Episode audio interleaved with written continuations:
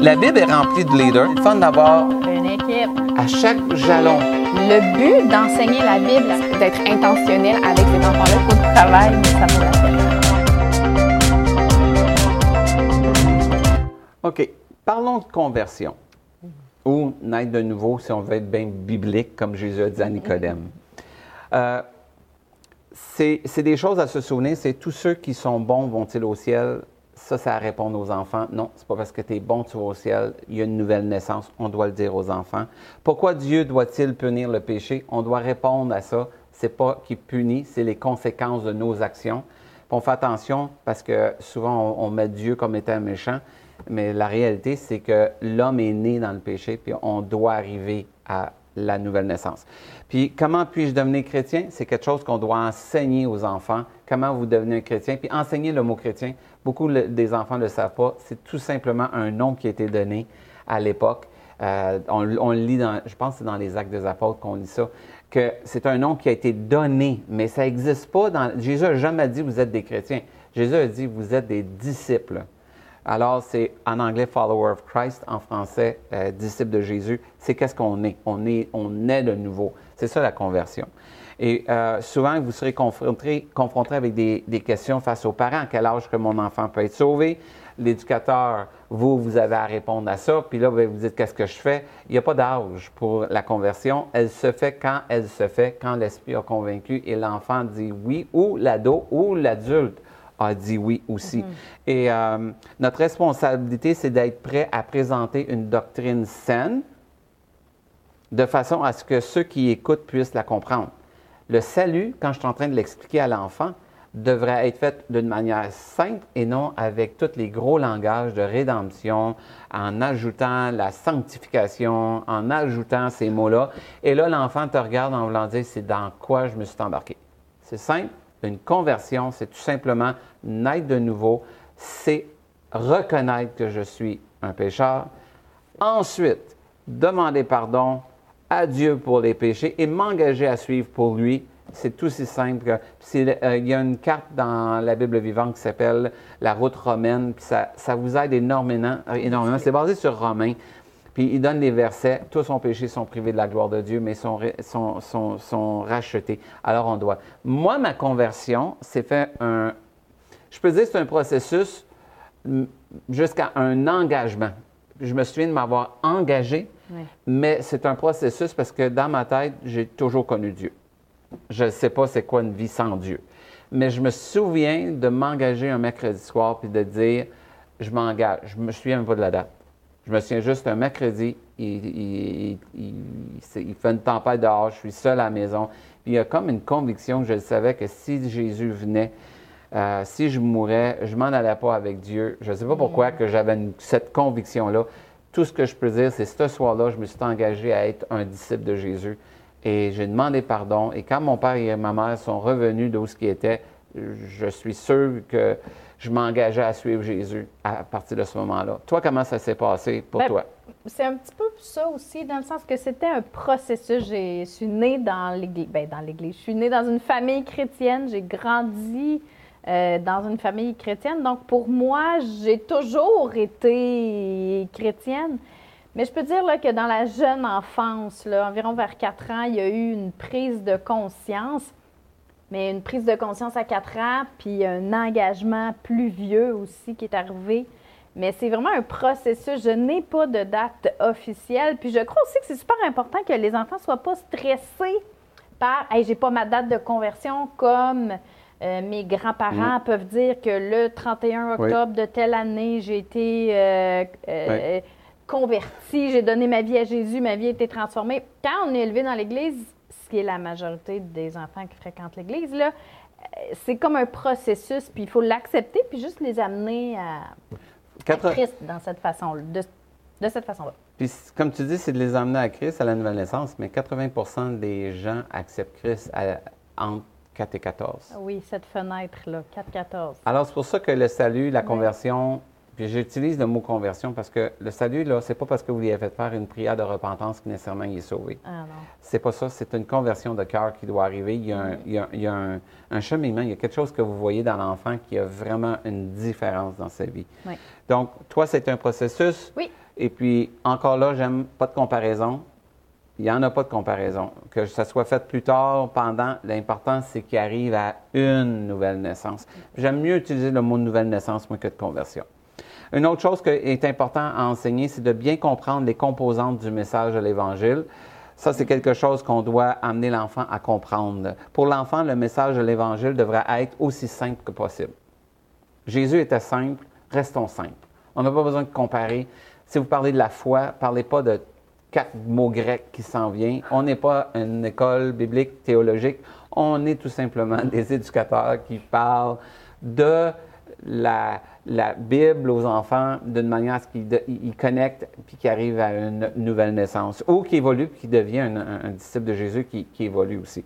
Est-ce que ça veut dire que rendu à 10 ans ou 11 ans, je ne peux pas commencer à parler puis de développement? Bien oui, vous pouvez. Mais assurez-vous que l'enfant a, vécu une nouvelle naissance.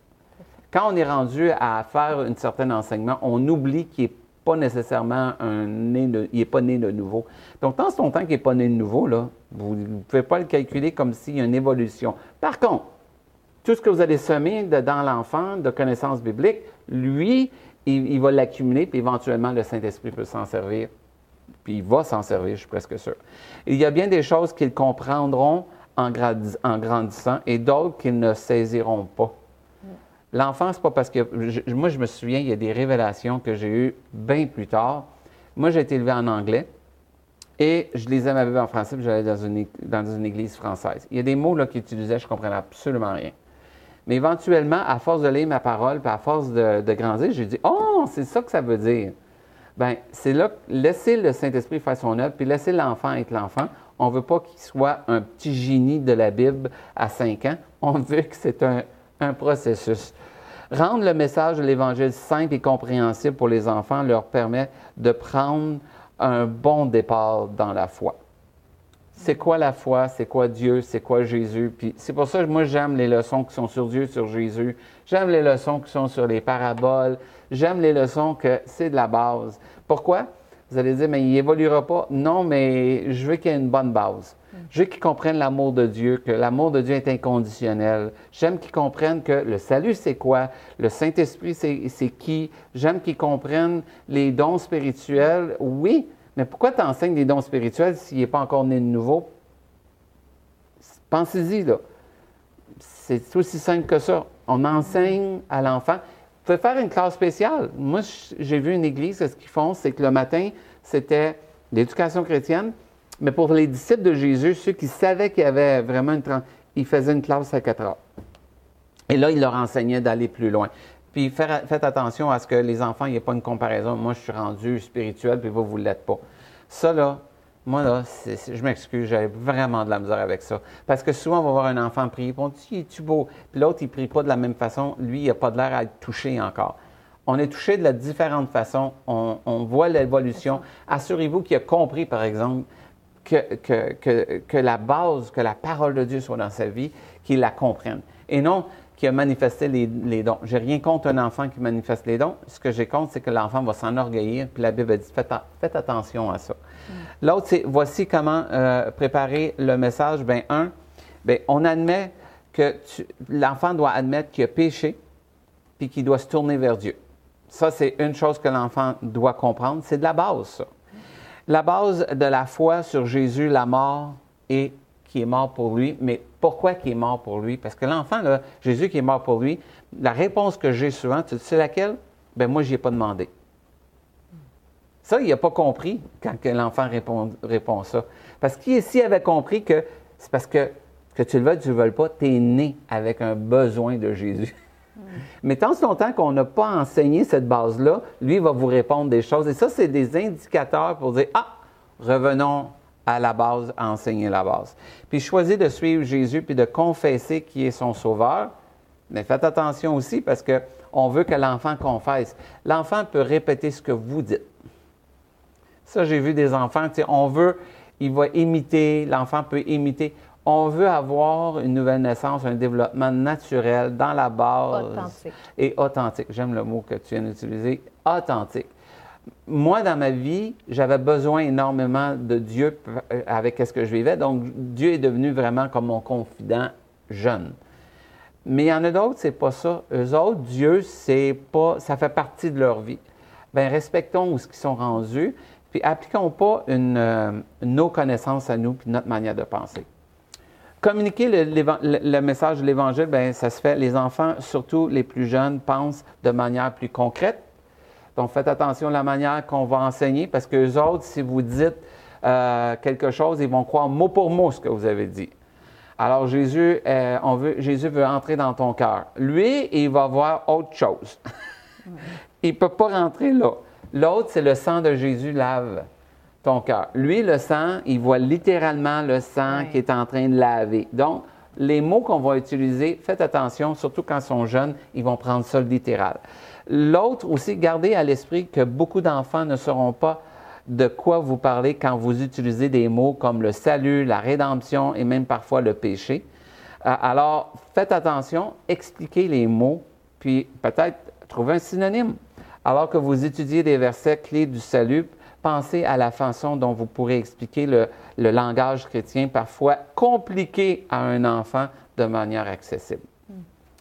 Quand on va avec Paul, Paul va dire des choses, des fois, on va dire, oh boy, mais essayez d'être le plus concret possible. Puis, euh, un mot tel que punition peut être décrit en un terme pratique, mais vous pouvez parler de conséquences, de perte de privilèges ou de s'attirer des gros ennuis pour remplacer des mots.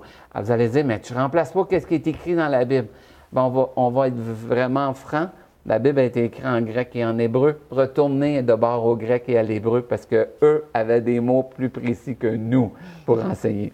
Faites attention à ce que vous, euh, vous dites quand vous enseignez. Faites de votre mieux pour rendre le langage figuré plus facile à comprendre. C'est pour ça les paraboles. Moi, j'aime tellement les paraboles.